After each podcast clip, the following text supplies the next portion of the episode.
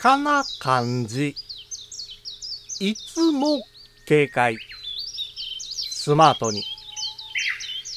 目立つことなくサポートするの。五七五七七の31文字でデジタルに関する単価を読むデジタル教室単価部です。文章を作成するなら効率的に文字入力したいですよね。効率的な文字入力。そう表現すると、タッチタイピングで文字を早く入力することをイメージするかもしれません。タッチタイピングは、あくまでも入力速度です。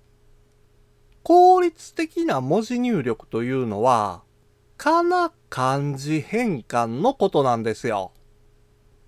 思ったような漢字に一発で変換してくれれば、ストレスなく文章を作成できます。そこで役立つのが、カワセミ3という日本語入力システムです。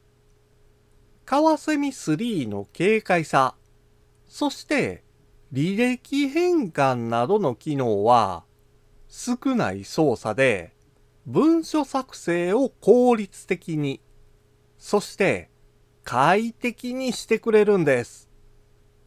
なお、2023年11月半ばには最新の MacOS そのまに対応したカワセミ4もリリースされるそうです。今回の単価は画像付きで Instagram や Twitter にも投稿しています。また、デジタル教室ではアプリやパソコンの使い方などの情報をウェブサイトや YouTube、ポッドキャストで配信していますので概要欄からアクセスしてみてください。デジタル教室単価部でした。